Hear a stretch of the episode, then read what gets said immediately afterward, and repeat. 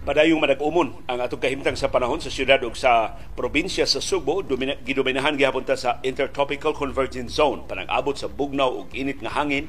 Mo hinungdan mas dako ang atong kahigayunan sa pag-uwan-uwan. Dinhi sa syudad ug sa probinsya sa Subo ug sa tibuok Kabisayan. Dunay tay latest weather forecast karong hapuna. Karong hapuna sab kumusta man ang paningkamot ni Health Secretary Teodoro Herbosa nga iyag yung hatagan og temporaryo nga lisensya ang mga nurses. Bisan kun wa sila kapasar sa nursing licensure examination. Mura og higante ning tamparos ang nahiaguman ni Herbosa karong adlaw ni tingog na ang Professional Regulation Commission PRC matud sa PRC way balaod nga nagtugot paghatag og temporary license sa mga non-passers sa board exam specifically sa nursing licensure examination. So gawas kuno kung usbon sa Kongreso ang balaod, dili mahimong i-hire ang mga non-passers, ang mga wa kapasar sa nursing licensure examination. Mo insister balang gihapon si Herbosa si ang binuang bisan kun karon naklaro na nga wa gani siya basa-basa di balaod itugutan ba ni sa balaod nga nagduma sa profesyon sa mga nurses dinhi sa ato sa Pilipinas sa pikas nga bahin si Kongresista Arnulfo Teves ni Tingog. Iyang giauhag ang Department of Justice pag-inhibit sa preliminary investigation sa mga kasong kriminal batok niya. Iyang giauhag ang buhatan sa ombudsman nga mo'y bunuma sa preliminary investigation. Mahimo ba na? O panglawgaw lang ng Teves kay siguro man yun nga i-rekomendar sa DOJ ang pagpasaka o mga kasong kriminal batok niya ngadto sa korte. Ug kung mapasaka na ni sa korte kaluwatan na gyud siya warrant of arrest. Ug mapinangita na gyud hinuon siya sa balaod. Mahimo na gyud siyang hingpit nga fugitive kundi gihapon siya mo pauli dinhi sa ato sa Pilipinas. Pero bisag mo pauli pa si Teves kung pasakaan na ni siya og mga kasong kriminal non-bailable man ni ang mga kasong murder batok niya di gihapon siya makapiyansa. Mapriso gihapon siya. Dinhi sa atos Pilipinas. So posible mao na iyang gilikayan. Mao na nga hangtod karon wa siya mo pauli dinhi sa ato. Karong hapon sab ang backup plan nga giandam sa Gilas Pilipinas just in case bakulayo ra to di makadua para sa Gilas Pilipinas silang Jordan Clarkson o si Kai Soto doon na backup ang Gilas Pilipinas nag-andam na og mga dagko og mga tag-asab nga mga magdudua nga makapuli nilang Clarkson og ni Soto. Pero gitakda na sila nga maka-appeal sa tune-up games sa China. Pero lahi manguning linya ni Chotres ang iya dili ba instant nga pag-appeal kung dili mahibaw gid sila sa kinatibuk ang sistema. Kuwang na lang mo ingos Chotres, wa man sila ka-appeal sa training camp, wala sad sila appeal sa World Cup sa basketball. Although ni-acknowledge si Chotres, importante kaayo ang presensya nilang Jordan Clarkson o ni Kai Soto. Pero mao lagi sab na ang bugti, wa sila practice. So ang familiarity, ang chemistry sa team mo suffer ang camaraderie sa ubang mga magdudua mo suffer. Although, di man ni unang higayon nga na makadua, makakuyog nilang John Marpardo, Japit Aguilar o kaubanan silang Jordan Clarkson o si Kai Soto. Pamilyar na ni sila pero lahi mangud na nga kauban bagid sila sa pagsugod yun sa training camp hangtod sa tanang mga tune-up games. Pero mo challenge sa Gilas Pilipinas karon. Dunay higante nga trade nga nahitabo sa National Basketball Association NBA si Marcos Smart ang point guard sa Boston Celtics ilang gi-trade og naana siya karon sa Memphis Grizzlies samtang si Kristaps Porzingis ang batanon nga di na ni batanon 28 anyos nga sentro sa Washington Wizards gikan is New York Knicks na adto na ni Dallas Mavericks na nasa sa Wizards karon na na siya sa Boston Celtics mausap ang hitsura sa Boston Celtics sa sunod nga season. Naana si Porzingis nila, mawa si Smart nila. O karong hapon na, imbitahan mo namo sa atong mapuslanon kaayo nga viewers views, ang inyong mga opinion, inyong mga reaksyon sa mga isyu nga atong natuki o wa matuki sa atong mga programa. O karong hapon na, bisag na late kaayo ta tungod sa mga kakulian nga wa gid kalikay, mo imbitar gihapon mi ninyo sa laing edisyon sa atong kasayurang Kinoy Kuyan. Sulti, ayaw hilo. Makabana, ayaw pagluom. Imbitado ka kada hapon sa binayluay nga gawas no. Sa panahom sa kilong-kilong.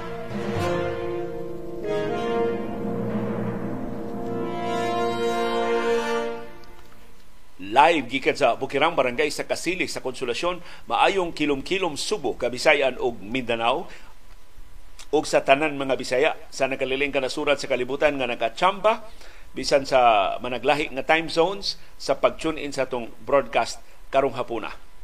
Kumusta man ang atong kahimtang sa panahon? Init ug alimuot gihapon ta tibok adlaw pero tibok adlaw sabta nga nagdum. Wa gyud kapakita ang adlaw. Baga kay dagom baga kay panganod nga nihabol nato sa sukad pa ganin ng buntag hangtod na karong oras sa kilom-kilom medyo ngiob na diri jutay sa among Bukirang Barangay sa Kasili sa Konsolasyon unsa man ang inyong kahimtang sa panahon Matod sa pag-asa, gidominahan gihapon ta sa localized thunderstorms. Ang parag-abot sa bugnaw o init nga hangin.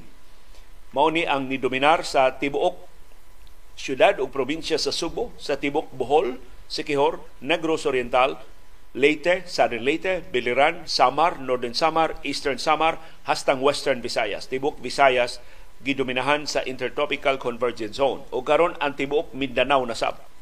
So Visayas ug Mindanao ang gidominahan sa localized thunderstorms. Correction, Intertropical Convergence Zone. Ang localized thunderstorms ni dominar sa Metro Manila o sa ubang bahin sa Luzon. So makapaabot ang patakpatang kapag uwan, pagpanugdog o pagpangilat. Kumusta man ang inyong kahimtang sa panahon? Naghabo-habo mi diri. Kagani ng buntag nagtutaligsik og jutay pero wa gyud makabundak ang kusog nga uwan. Kumusta man sa inyong mga lugar? Nag uwan ba mo? Doon unsa mang orasa mga gibudakan sa uwan. Palug ibutang diha sa atong comment box. Aron nga ato masumpay ining latest weather forecast sa pag-asa.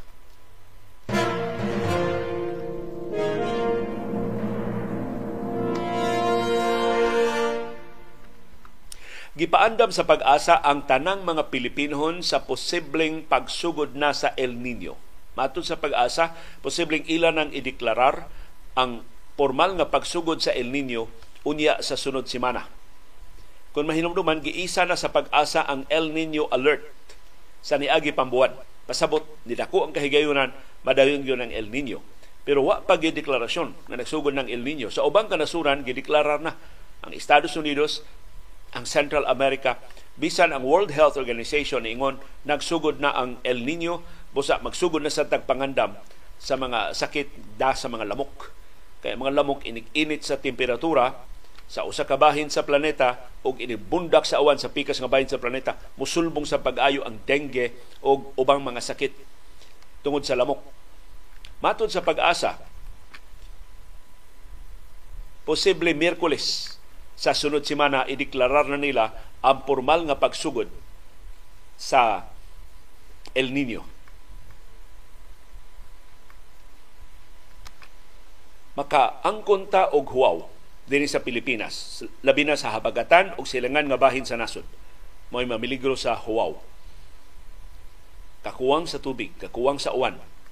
Sa pikas nga bahin, ang kasadpan nga bahin sa Pilipinas, mahiagom sab og mas kusog nga uwan atol sa El Nino. So, duha ni ka extreme ang mo igo sa nakalilaing bahin sa Pilipinas. Ang southern o eastern portion sa Pilipinas, grabe ang huwaw ug ang kainit ang western portion sa Pilipinas, grabe ang uwan.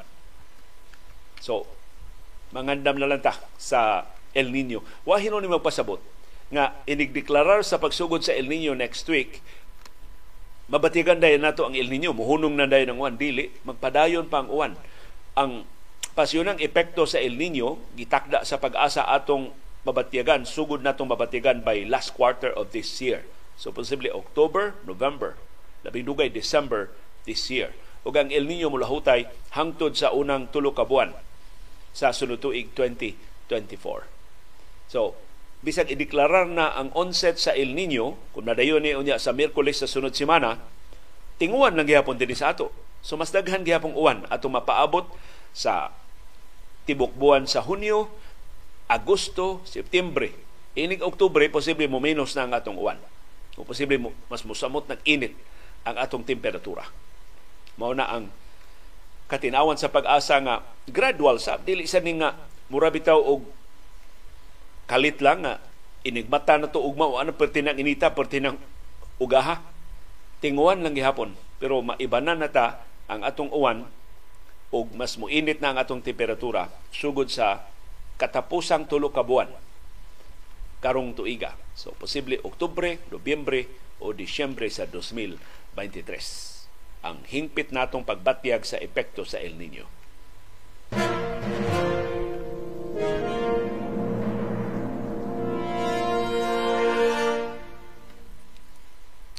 Ang maayong balita mao ang pag-us-us sa presyo sa lana sa merkado sa kalibutan. Gamay ra hinon ang us-us, di makaamba sa usa ka dolyar kada baril nga aumento gahapong adlaw Miyerkules. Ang rason ngano nga ni us-us ang presyo sa lana tungod sa kabalaka nga ang Federal Reserve sa Estados Unidos mopasaka gyud og interest rate. Sumurag na misinterpret sa mga oil traders ang mensahe sa Federal Reserve Finally, ni testify na atubangan sa House of Representatives sa Estados Unidos si Federal Reserve Chair Jerome Powell. O iyang gisgutan ang possibility na dugay, dunay laing interest rate hikes nga ilang ipatuman kay wa pagyud mabadlong ang pagsulbong sa inflation rate ang paspas nga pagsulbong sa presyo sa mga palaliton sa Estados Unidos. Ang latest projection sa Federal Reserve sa Estados Unidos nga dunay duha pa ka mga interest rate increases sa musunod nga mga buwan hantod matapos kining tuiga. So tungod ana luya ang ekonomiya. Ug kung luya ang ekonomiya, ubos ang demanda sa lana. Mao na nga ni us-us og jutay ang presyo sa lana sa merkado sa kalibutan. Kana sa unang mga oras sa trading karong adlang Huwebes. Atong susihon atol sa atong programang Baruganan Ugma kung makasustener ba ni ang pag-usos o doon na laing mutumaw nga rason aron nga musaka pagbalik ang presyo sa lana sa merkado sa kalibutan. In the meantime, us-us ang presyo sa lana kay kung mupasaka ang Estados Unidos yang interest rate, maluya ang iyang ekonomiya. Precisely mo na rason nganong mapasaka ang interest rate aron nga mo cool down, mabugnaw jutay ang ekonomiya sa Estados Unidos.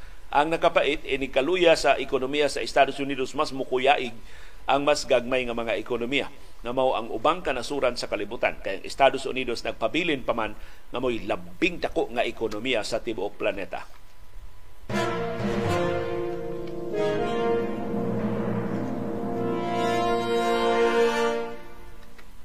Haskang dakoa sa supalpal nahiaguma ni Health Secretary Teodoro Herbosa karong adlaw.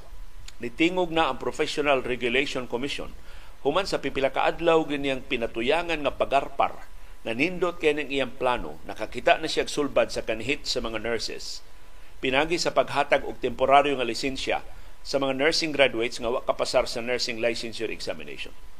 Ug si Herbosa ni insister aning iyang sayop nga linya nga sulbaro ni ang kakuwang sa nurses. Bisag giklaro na sa Philippine Nurses Association o sa Filipino Nurses United, ang duha sa labing dagkong kahugpungan sa mga nurses dinhi sa Pilipinas, nga way kanihit sa mga nurses dinhi sa ato. Doon natay 120,000 ka lisensyado nga mga nurses nga way trabaho. Ang nagnihit dinhi sa Pilipinas ang sweldo, dili ang nurses.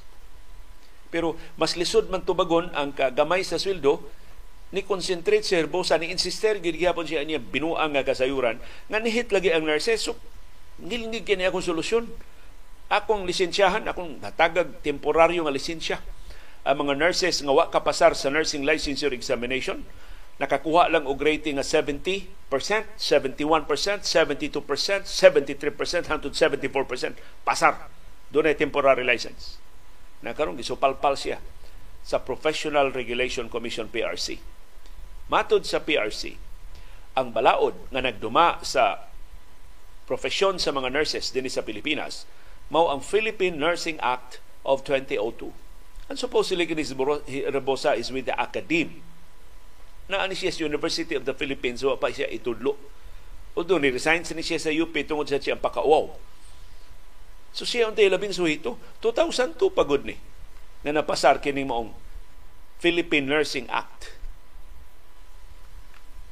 Matod sa PRC, why provision ining Philippine Nursing Act nga mutugot sa pag-issue og temporary licenses ngadto sa mga nursing graduates nga wa kapasar sa nursing licensure examination. Ang nisulti ini mao ang commissioner mismo sa PRC nga si Jose Cueto Jr. Mato ni Cueto, ubos sa Republic Act number 9173 ang mahatagag lisensya kadto rang nakapasar sa nursing licensure examination. So niingon si Cueto, kung mo insister si Herbosa siyang sugyot, kilang usbon una sa Kongreso ang Republic Act number 9173. Kung ipamugos gyud ni Herbosa nga mo issue siya og temporaryo nga lisensya sa mga nursing graduates aron patrabaho niya sa mga hospital sa Department of Health sa nakalilaing bahin sa atong nasod, makalapas siya sa Philippine Nursing Act. Kini balaod nga nagduma sa industriya sa or sa profesyon sa mga nurses. Matod ni Cueto, there is no provision that allows the Professional Regulation Commission or any government agency to issue temporary licenses to nursing graduates who have not yet passed the nursing licensure examination.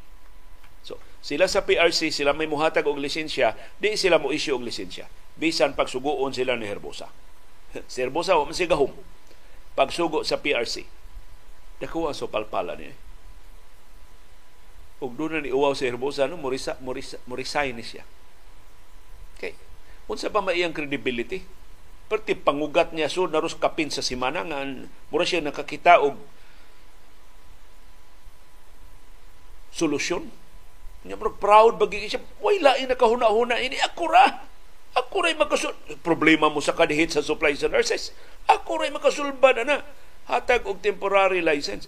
Pero way problema lagi sa kanhit sa mga nurses. Bisag iunsa ni siya sulti di gyud siya maminaw.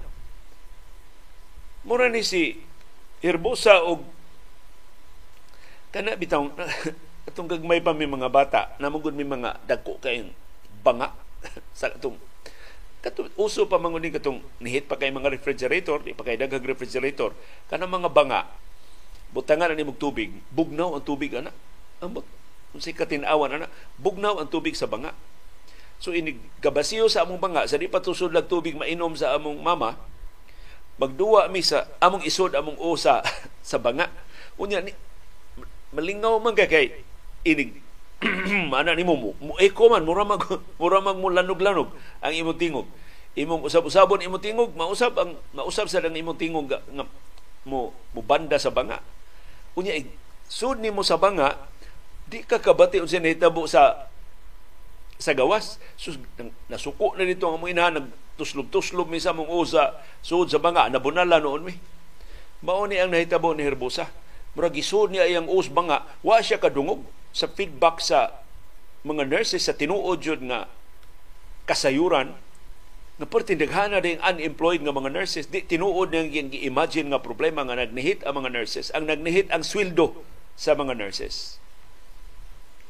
Ubos sa balaod sa Philippine Nursing Act ang percentage nga lower than 75% cannot be considered para sa paghatag og lisensya sa mga nurses. Mato ni Herbosa, iyag yung fill upan ang 4,500 ka bakante nga mga plantilla items sa mga nurses nga dunay grado nga 70 to 74%. Hatagan ko niya sweldo nga 36,000 to 50,000. Ug inistorya ilang pertingilngiga ni Herbosa. Wa pa siguro dunay bay kwarta ang Department of Health para ini. Para lang gina siya makapagarpar ba So, gi, ingnan siya sa Professional Regulation Commission na sa Section 21 sa Republic Act 9173 na nisukwahi aning iyang pangangkon nga solusyon. A special or temporary permit may only be issued on to the following persons. So, doon ay special o temporary permit nga mahatag para sa musunod subject to the approval of the Commission, sa Professional Regulation Commission, and upon payment of the prescribed fees. So, pabayran pa ang temporary o nga, lisensya. Number one, kinsa may kahatagan og temporary license, ubo sa balaod. Licensed nurses from foreign countries or states whose service are either for free or for a fee or free if they are internationally well-known specialists or outstanding experts in any branch or specialty of nursing. So kung mga may laki, may babae nga mga nurses sa ubang kanasuran sa kalibutan, mahimong libre ila serbisyo o magpabayad sila sa serbisyo basta nga bantugan sila nga mga espesyalista o mga eksperto sa specialty sa nursing. Number two, mahatagag temporary license, licensed nurses from foreign countries or states on medical mission whose services shall be free in a particular hospital, center, or clinic.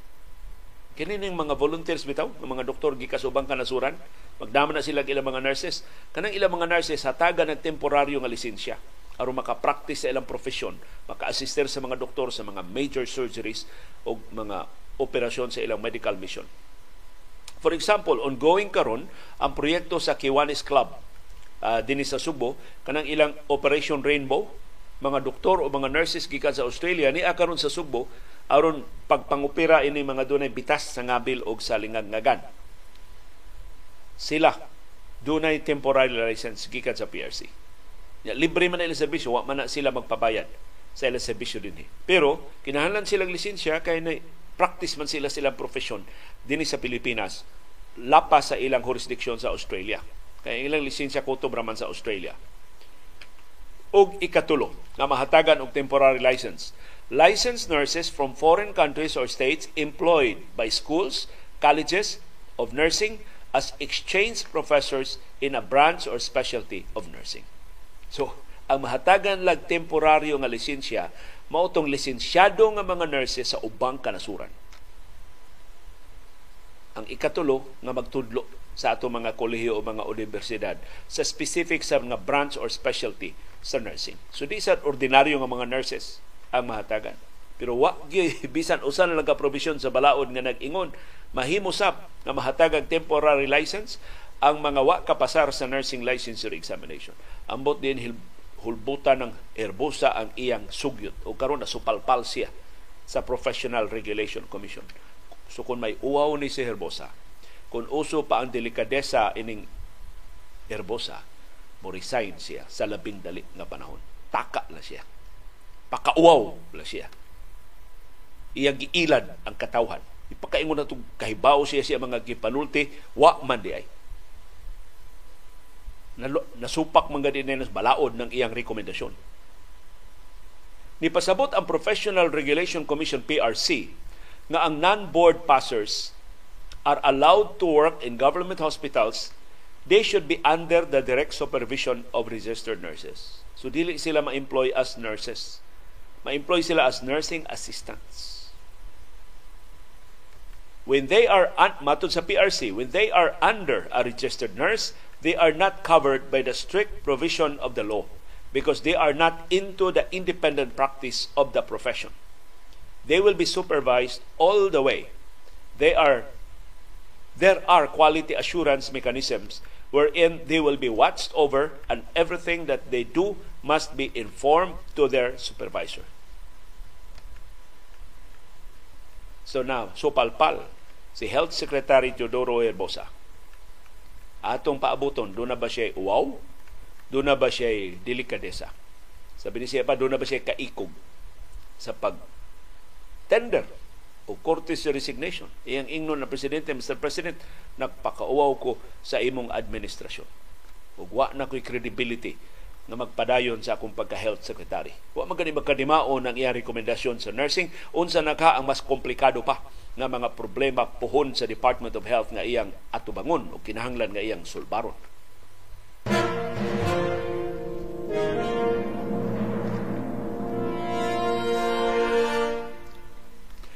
May may balita gikan sa Philippine Health Insurance Corporation labi na sa mga dunay problema sa ilang kidney Matod sa PhilHealth, sugod karong adlaw, epektibo na ang ilang expanded nga serbisyo para sa mga kidney patients. Nikahin na sila og 421 billion pesos dakuha ni kwartaha. Hinaot maadto ginis mga pasyente dinhi masangit sa pribado mga bulsa diya sa PhilHealth. Pag finance sa expanded nga coverage sa mga pasyente nga gipaubos og hemodialysis 156 sessions na ang coverage sa tabang sa Philippine Health Insurance Corporation. Sugod karong adlaw June 22, gipalapdan sa PhilHealth ang coverage para sa hemodialysis patients. Kining 156 sessions gibase sa PhilHealth Circular 2023-0009. Ang bayaran sa PhilHealth 2,600 pesos per session. Sa ato pa, ang gigahin sa PhilHealth sa kada pasyente 234,000 pesos para sa 90 sessions kada tuig. Tungod ining maong expansion sa benepisyo sa PhilHealth, makover na sa PhilHealth og hangtod 405,600 ka mga pasyente nga dunay sakit sa kidney. Specifically, dunay chronic kidney disease stage 5. Kanang gitawag nila og CK D5. Kining kwarta nga gigamit sa PhilHealth pag-expand sa tabang sa mga pasyente sa kidney naglakip sa Philippine Amusement and Gaming Corporation PAGCOR o Philippine Charity Sweepstakes Office PCSO. Nigahin ang PhilHealth og 21 billion pesos para sa enhancement ni ining maong benepisyo sa 2023 budget, dunay 21 billion pesos nga gigahin gikan sa PCSO nga ibalhin ngadto sa PhilHealth para sa pag-expand sa coverage sa hemodialysis. Ang pasyente kinahanglan hinuong nalista sa PhilHealth Dialysis Database. Ug ang dialysis kinang irekomendar sa lisensyado nga doktor. So di lang si bisan kinsa makapa maka-avail ini ug ang benepisyo mo cover lang sa CKD5 patients. Itong stage 5 na na mga pasyente.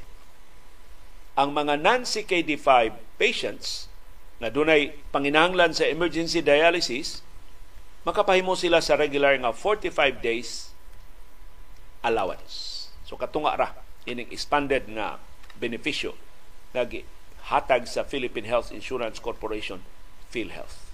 So mani balita para sa mga pasyente sa kidney o karon ra ba nagkadaghan ang mga pasyente sa kidney sa atong nasod. Hasta mga bata, mga batanon pa kaayo na nasakit na og kidney tungod sa pinatuyangan nga pagkaon, pinatuyangan nga pag-inom, pinatuyangan nga mga kalihukan nga makaguba sa ilang mga kidneys.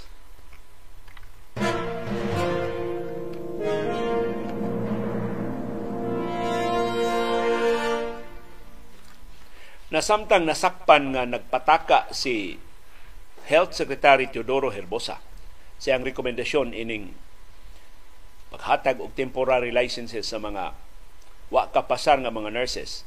Nasakpan sab nga nagpataka kining inyong tagduma ini mao programa.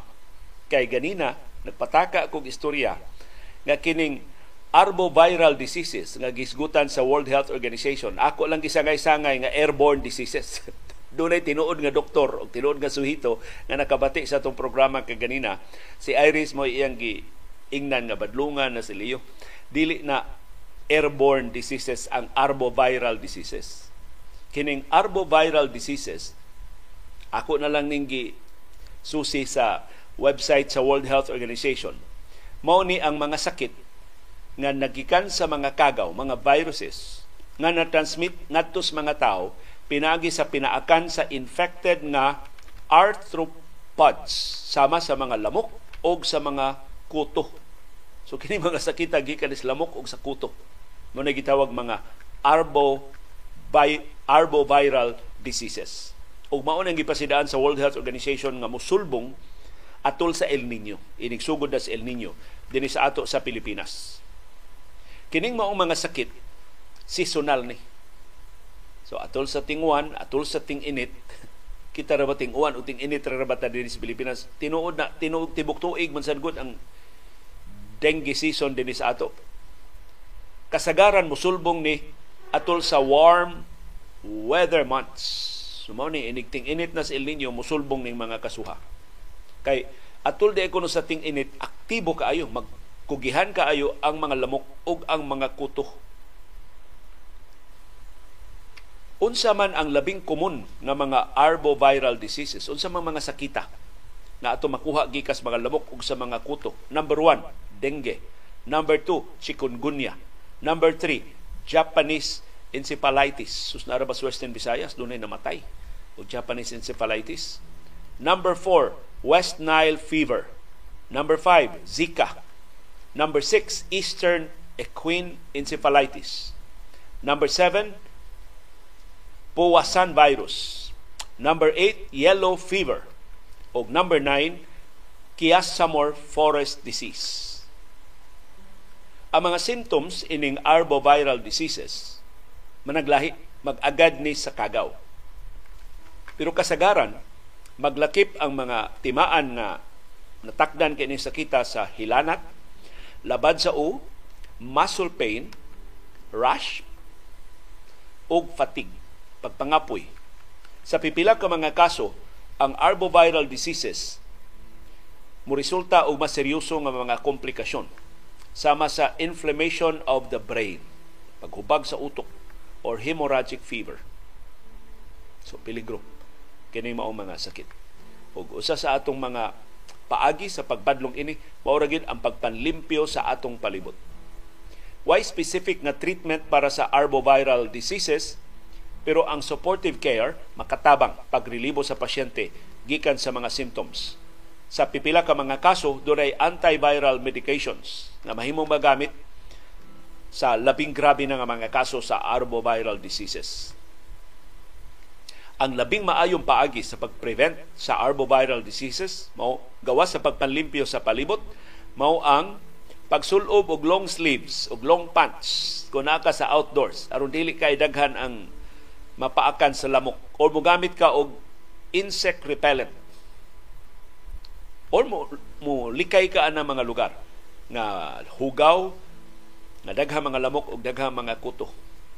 Ug ang labing maayo gyud ang pag-eliminate sa mosquito breeding grounds. Pinagi sa pagpanlimpyo sa atong palibot. Kining viral diseases resulta ni siya sa daghan kay nga mga kagaw. Apil na sa flaviviruses alpha viruses Bornea viruses o rhabdoviruses. Ang arboviral diseases makitaan sa nagalalaing kanasuran sa kalibutan pero mas common siya sa mga tropical o subtropical regions. Apil na din sa ato sa Pilipinas. Ang mga insidente sa arboviral diseases nagsaka sa nangagi nga mga katuigan tungod ni sa climate change o sa globalization. Sayo na lang kay ibiyahe from one part of the planet to the other, mauning magtinagdanay na sa atong mga sakit.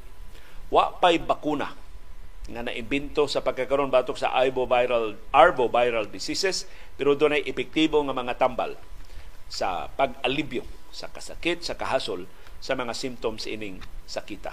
So mangayo kog pasaylo sa akong sayop uh, kay ganina ang arbo, arboviral diseases dili na airborne diseases mao na ang mga specific na mga sakit gikan sa kagaw na atong makuha gikan sa pinaakan sa lamok o sa kuto.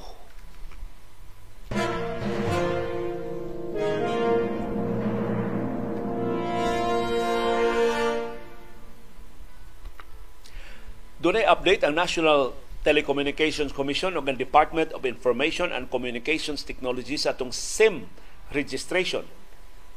Ang narehistro nga mga mobile phones o mga SIM cards niabot na og kapin 100 million sa tunga-tunga sa buwan sa Hunyo karong tuiga. Kapin na las buwan sa di pa matapos ang extended nga SIM registration period ang latest nga narehistro as of June 20 natupad duha ka adlaw ang nilabay niabot na og 100 million 48,884 ka mga SIM cards ang narehistro sa tuto ka mga telcos. Dinis ato ang Smart, ang Globe ug ang Dito. Mukabat ni og 59.55% sa total nga 168 million ka mga subscriber base dinhi sa Pilipinas. Ang 90 ka adlaw nga extension sa SIM registration period mapupos unya sa Hulyo 25 paligtiman ining pitsaha hantod na lang July 25 ang pagparehistro sa atong mga SIM cards. Extended na ni gikan sa original nga deadline atong April 26. Matod sa Department of Information and Communications Technology DICT, kinahanglan silang morehistro og 70% sa total subscriber base pag-capture sa legitimate nga mga SIM users. So ang ilang banabana out of 168 million, 100 ra ang lehitimo nga mga SIM cards. Pero tanawa, 100 million na ilang narehistro, so supposedly 100%. Nganong daghan manggihapon kayo ang wa pa marehistro.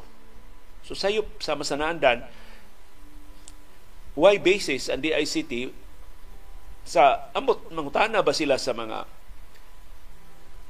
telco. Ang mga telco nisulti nila nga 168 million ang aktibo ng mga SIM subscribers. Pero sila mo insister 100 million ra legitimate ana. Kung man pasabot nimo 68 million ang trolls, 68 million ang scammers, 68 million ang mga peke na mga wa maggamit silang tinuod nga magigamit na sa criminal activities kadaghan po na 68 million so mura og nadaghan na sab ang inyong giiban gikan sa opisyal nga ihap sa mga SIM cards dinhi sa ato. Ni pasidana DICT sa mosunod nga mga adlaw maghinay-hinay na sila og deactivate sa pipila ka mga SIM services. So magamit gihapon ang SIM cards para sa pag text o pagtawag pero di na magamit sa pag-access og social media accounts. Kay murag nahuman na ang research sa mga abogado sa DICT o sa NTC o giingnan sila sa mga abogado okay ra, legal ang pag-restrict sa mga SIM services sama sa access sa social media accounts. O posible gani di na ka makahimog outgoing calls. Samtang magkaduol na ang pag-expire sa registration period unya sa sunod buwan. So, i-breakdown, gi-breakdown sa NTC o sa DICT, unsa nga mga telco ang nakarehistro aning 100 million kapin ka mga SIM cards. Ang labing daghan, smart subscribers. Wa pa gid kaapas ang Globe. Ang Globe supposedly ang mas daghan og mga subscribers. Nagpasabot ba mga scammers, mga trolls ang kasagaran subscribers sa Globe? Nganong mas daghan man hinon ang Smart? 47 million ang nakaparehistro sa mga sa Smart subscribers. Kapin 47 million ang narehistro or 71.3% na na sa ilang total nga 66 million ka mga subscriber base, ka mga subscribers sa Smart. So, ang smart mo kinadaghanan ug narehistro 71.3% na. Ang Globe nagsunod with 45.8 million. I-round up nato 45.9 million. Pila na narehistro sa Smart 47 million. Ang Globe 45.9 million pa. I-round up nato 46 million. Kapin milyon ang labaw sa Smart sa Globe. O ang narehistro sa Globe 52.8% pa lang sa iyang total subscribers nga 86.7 million. So mas daghan ni ang giangkon sa Globe nga ilang subscribers. Pero mura og wa ba ka na ipad sa Globe ng ilang claims? Ngano mas daghan man ang nakaparehistro sa taga Smart. Masayon ang rehistrasyon sa Smart kaysa Globe. Kaya nako gi-improve na sa Globe ang ilang rehistrasyon.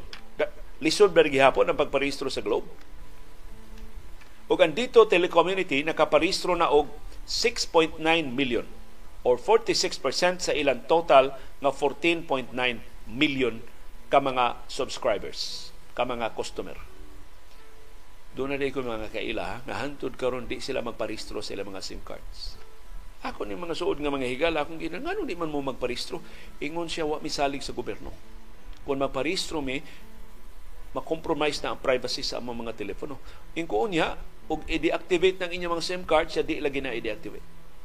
Dili mo sugot ang Globe ug ang Smart ug ang dito i-deactivate. Wa na sila negosyo kung ilang i-deactivate. Mao sa ni pagtuo ini mga tawhana.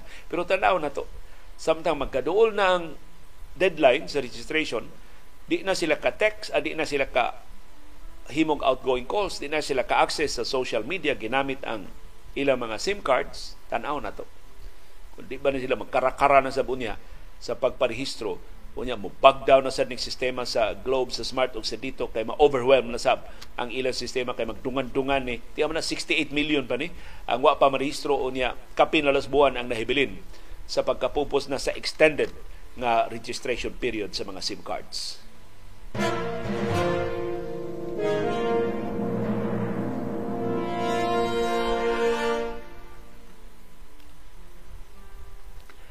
Nipasidaan si Senate Minority Leader Coco Pimentel ni Presidente Ferdinand Marcos Jr.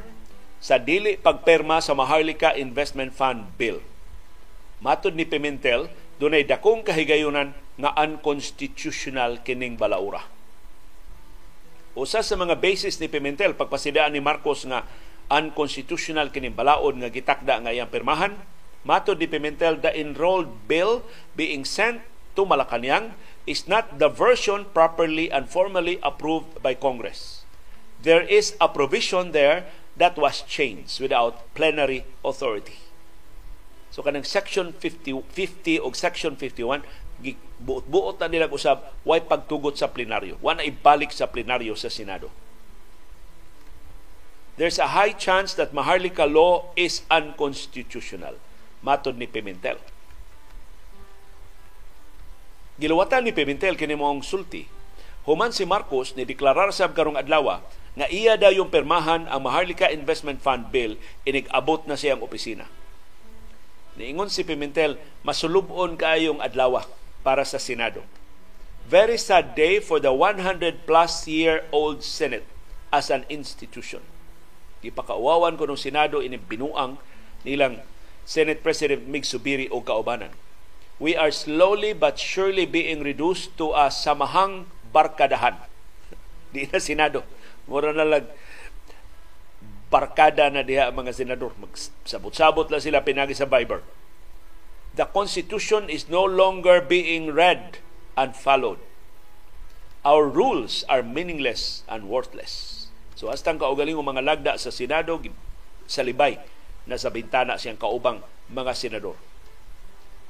Gisaway ni Pimentel ang pagpasar sa Senado sa Balaudnon sa lakton nga paagi nga niya pa klaro kayong pagchuwawap ni Presidente Ferdinand Marcos Jr. Pag si, si Subiri gusto magpahumot, gusto magpabilib ni Marcos nga kaya rin niya lungi, lungion ang mga senador.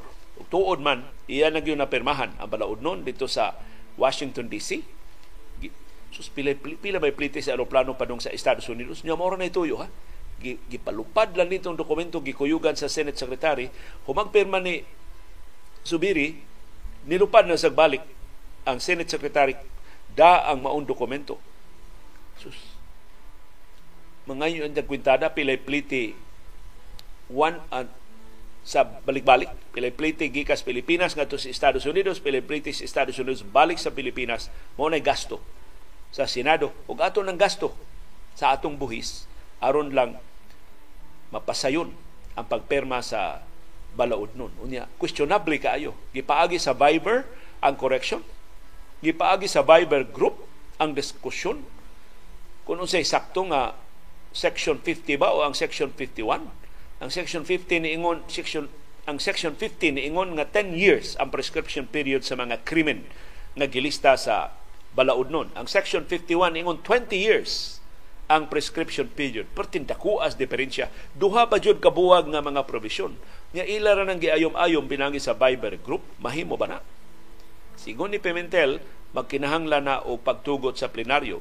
Sigon ni Senador Chis Escudero nga by the way wa mo apil pag-aprobar ining Maharlika Investment Fund Bill nagkinahanglan na og at least a joint resolution or at most a, a new law, a new bill. Bag-ong balaod nun, pagkurihir ining nasayop nga balaod nun nga ilang nahinaykan og aprobar sa mayoriya sa mga senador. Kamakauwaw tinuod para sa institusyon sa Senado.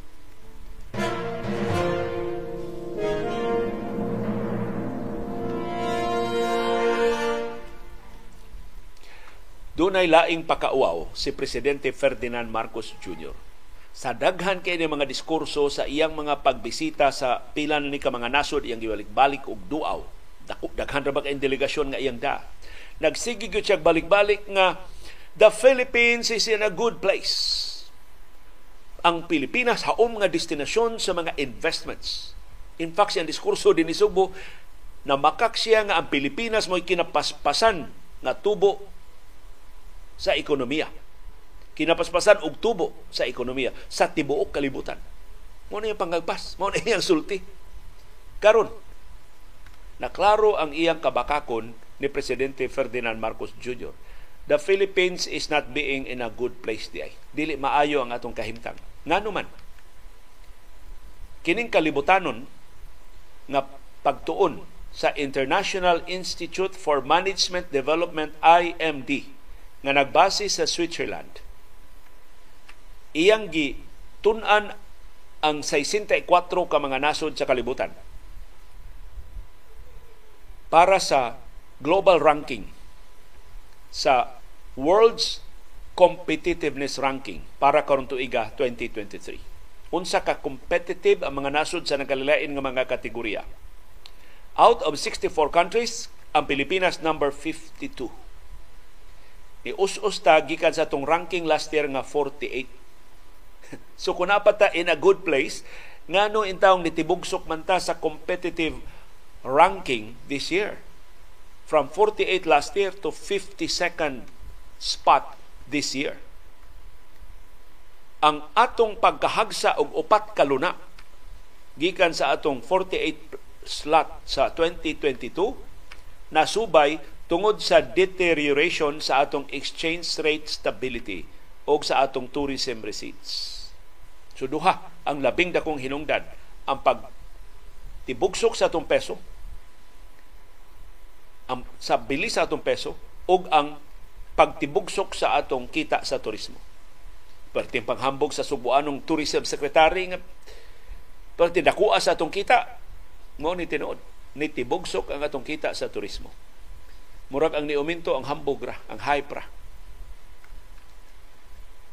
Puno pag ni sa paspas kay nato nga inflation rate. Tinuod, kita may usas kinatasan og inflation rate kumparar sa atong silingan nga mga nasod dinhi sa Asia ug Pasifiko. Kining mas ubo, mas ubos pa ginatong ranggo sa Pilipinas.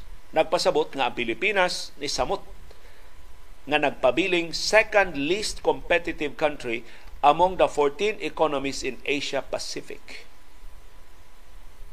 Sa 14 ka mga ekonomiya nga gitun-an dinhi sa Asia o Pasifiko, kitay ikaduhang iwit. Paita. Pugkana mo na nay atong ranggo sa niaging unom ka sunod-sunod nga tuig. Usan is mga kabilin ni kanhi Presidente Rodrigo Duterte o may pagkaliwat niya si Presidente Ferdinand Marcos Jr. ni us-us hinuntag samot ubos sa iyang pagduma sige na siya panghambog nga pertingil-ngiga na sa atong ekonomiya. Kinapaspasan ta ang atong pagtubo sa atong ekonomiya. Kinamaayuhan ta nga destinasyon sa mga investments. Igtanaw sa mga investors ining world competitive ranking, makita, uy, niusos mo Pilipinas. Unsa ang pagka good place ana? Unsa may gabasihan ining maong ranking? Wa pa pariglahi lang ang Pilipinas ini ngilngig kay ning maong ranking mo na ang tanang kanusuran mo tuo ini ang pagtuon gipasikat sa 255 criteria sa upat ka mga main competitiveness factors. Unsa man 255 ka criteria gitunan gi grupo sa upat ka mga main categories. Number one economic performance. Sa may dagan sa atong ekonomiya. Number two, government efficiency. Kung sa kapaspas ang operasyon sa itong gobyerno, pagserbisyo sa katawhan. Number three, business efficiency. Sa kapaspas ang pagrehistro og negosyo, pagsugod og negosyo, pagpalambo og negosyo dinhi sa Pilipinas. Og number four, infrastructure. Ang Pilipinas hagbong ining upat. Ius-us labi na sa government efficiency. Ang atong burokrasya perti gihapong langaya. Perti gihapong hinayas lihok sa mga transaksyon sa gobyerno. Sa gulan mangong corruption. Gituyo mangod na. aron mapugos kag takilid pagbayad. Business efficiency. Si Duterte sa una sige panghambog nga paspas na kayo ang negosyo din sa Pilipinas. Ano ya? Nangiwit ta sa business efficiency. Infrastructure, iwit sa ta. Sige, tagpang. Sa atol ni Duterte, ibalik na to ang golden sa to in termino sa mga infrastructure projects, golden age sa infrastructure. Higanti nga mga infrastruktura ang tukuron. Hastang iyang, iyang Mindanao Railway Project, way bisan usa na lang kapalitos puspuro nga natukod sa release sa train unta mulagba sa Mindanao. So istorya ray nag-ayo. Ang atong infrastruktura perting subua. So nabiya ang Pilipinas sa atong silingan nga mga nasod. Ang Singapore maoy gipasidunggan nga most competitive economy in Southeast Asia.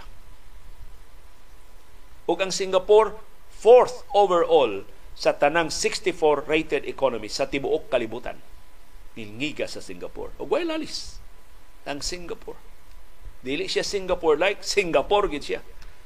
Sa tinuod nga kahulugan sa kapaspas sa mga serbisyo, sa sayon sa pagnegosyo o kamoderno o mga infrastruktura.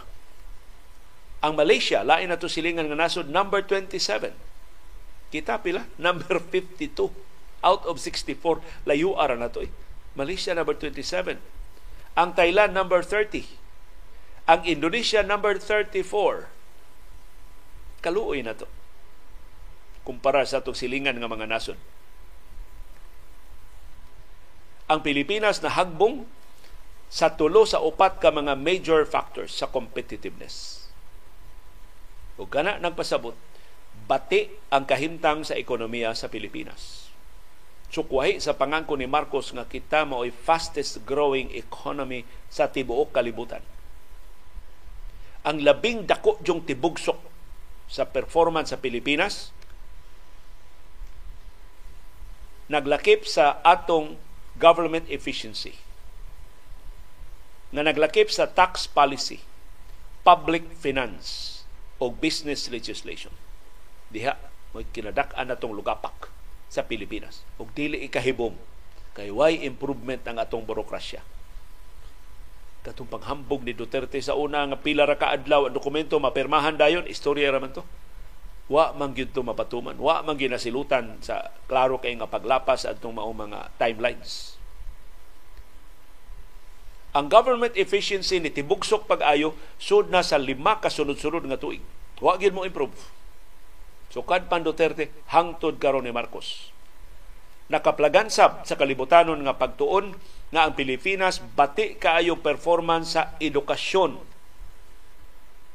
Why lalis? Ang atong education secretary sige lang gihapon pang gukod o mga rebuilding komunista imbis nga o palambo sa atong mga eskwelahan. Katusulti sa atong viewer, ang problema ang quality of education, ang solusyon sa atong education secretary manghatag og toothbrush manghatag og bola. I-compulsory ang ROTC.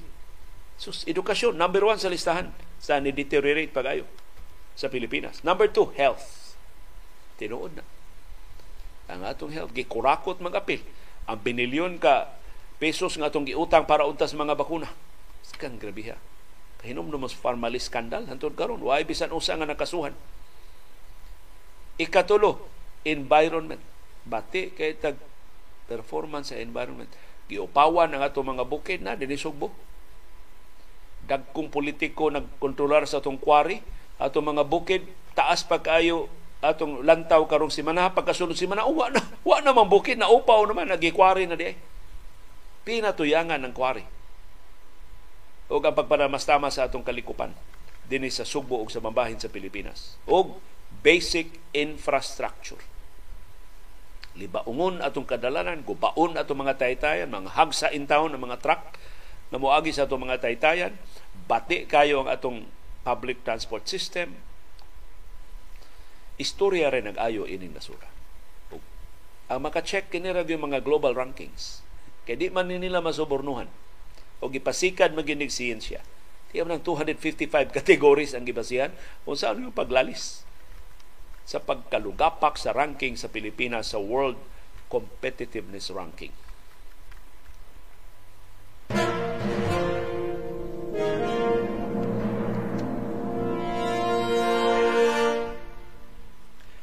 ug tuon man gipadayon karong adlaw ang husay sa kasong pork barrel ni kanhi senador karon Presidential Legal Counsel Juan Ponce Enrile. Gipasangila siya nagkikonsabo sa pork barrel queen nga si Janet Lim Napolis. O karon ang padayong ni testify mao ang whistleblower suod kayo sinaligan ni Napolis pero nitabang na karon sa prosekusyon paghatag og mga dokumento pagmatuod ining pagbulsa nilang Enrile o kaubanan sa ilang pork barrel si Ben Horloy ni testify nga ang mga anak ni Janet Lim Napolis nitabang nila pagpeke sa mga liquidation documents para sa mga ghost projects. Ginamit ang pork barrel funds ni kani Senador Juan Ponce Enrile. Sa pagpadayon sa husay, sa 15 ka mga graft cases batok ni Enrile o ni Napolis o sa ubang mga sinumbong, si Louis gi-cross-examine sa abogado ni Napolis, si attorney Marcelo Rempilio Jr. na mo'y abogado ni Joe Christine Napolis o ni James Christopher Napolis. Mga anak ni ni Janet Lim Napolis. Gipangutana ni Rempilio Siloy. Nakakita ba ka?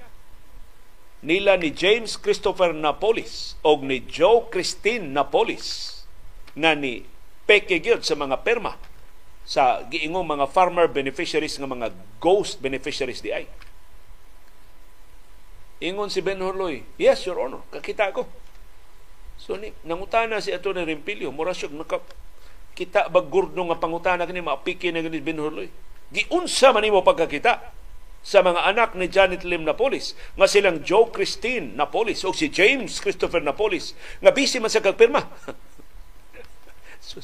Iba mo sa itubag ni Ben Horloy? Yes, Your Honor, because we sat beside each other. Tapad na may lingkuranan, Your Honor. Magsikit ko na mong siko. Sa pagpikipiki na mo mga pirma sa mga beneficiaries. Aron lang mailad ang Commission on Audit nga tinuod yun nakadawat ang mga beneficiaries sa pork barrel ni kanis Senador Juan Ponce Enrile. Sus, kawawa ni. ang unang nasupok atong abogado ni Gigi Reyes Naman kay siya pagkasupalpal ni Ben Hurloy. Karon, kay kini Ben Hurloy, maruko yung sabi ni. Kunya, nakabarog yun ba? Wara ba yun mo? Balising bitaw nga na, nausab iya sulod, maog yun ang iyang sinultihan. O, maklaro mo suhito gigay siya sa mga transaksyon na napulis. Tilo, sila, sila ko itig reflex. Sila ko itig blower sa herdo ni Napolis. Perting so perting so ah sa tanang kalihukan ni Napolis. Ug mo iyang gisaligan sa pagtipig sa mga records, wa siya kahibaw nga ang mga dokumentong iyang gipatipigan ni Ben Horloy wa na nakarus gobyerno. Ug nahimo ng ebidensya batok niya. Ug mo na konbikto na nas Janet Lim Napolis sa pipila sa iyang mga kaso. So ato ning nuntad ano pa yung husay sa Sandigan Bayan ining 15 ka mga kasong pagpangawgaw gipasaka batok ni kanhi Senador Juan Ponce Enrile og Janet Lim Napolis o Gigi Reyes o ubang mga sinumbong sa pasangil na ilang gibulsa, gibahin-bahin nilang Enrile o ni Napolis o ni Reyes o sa ubang mga sinumbong ang kwarta nga para unta sa mga mag-uuma. Og naglista-lista sila o mga ghost beneficiaries kan sa mga ngan gikopya nila sa telephone directory o ilang gikopya sa mga board exam results. O kan sa mga perma ilang gipatakaan lagwiris-wiris sa mga dokumento nga ilang gisumiter pag liquidate kunuhay sa pork barrel funds nga wa mo abot sa mga mag-uuma wa mo abot ngadto sa mga munisipyo wa mo abot ngadto sa mga barangay nga gilista nila nga mao ay nakapahimos sa mga proyekto ghost projects dili tiruod nga mga proyekto ghost beneficiaries pero real money ang nisod sa ilang mga bulsa ang nakapaburot sa ilang pribado nga mga panudlanan.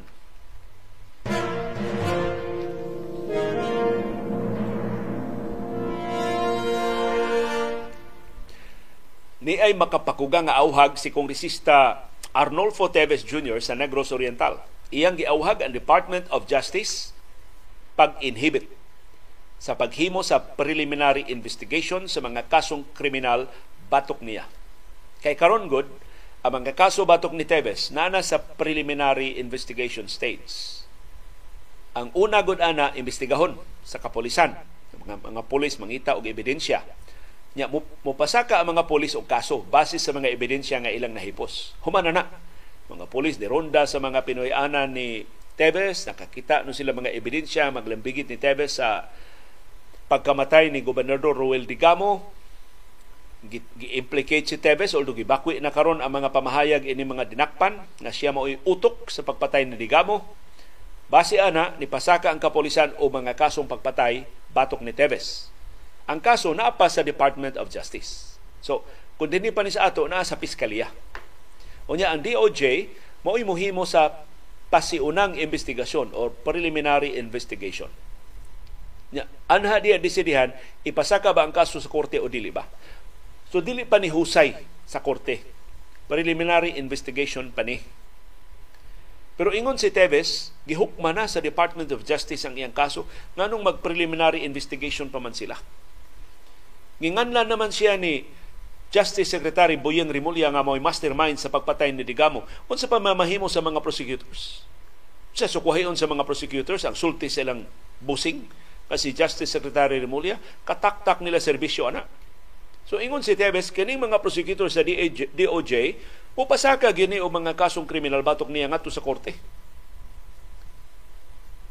Kay gipreempt naman silang daan sa ilang hepe. Mao nang niingon si Teves dili angayan nga ang DOJ prosecutors maoy mohimo sa preliminary investigation kay dili na impartial ang mga DOJ prosecutors. Ang iyang katungod sa due process na lapas na no tungod sa lahap na kayong pasangil ni Justice Secretary Jesus Crispin Rimulya batok niya. Mato ni Teves, why prosecutor ubos sa Department of Justice nga matinud-anon nga makasulti nga ilang i-resolver ang preliminary investigation sa iyang mga kaso with fairness. Kay mahigot na sila sa pag pasangil na daan ni Rimulya niya.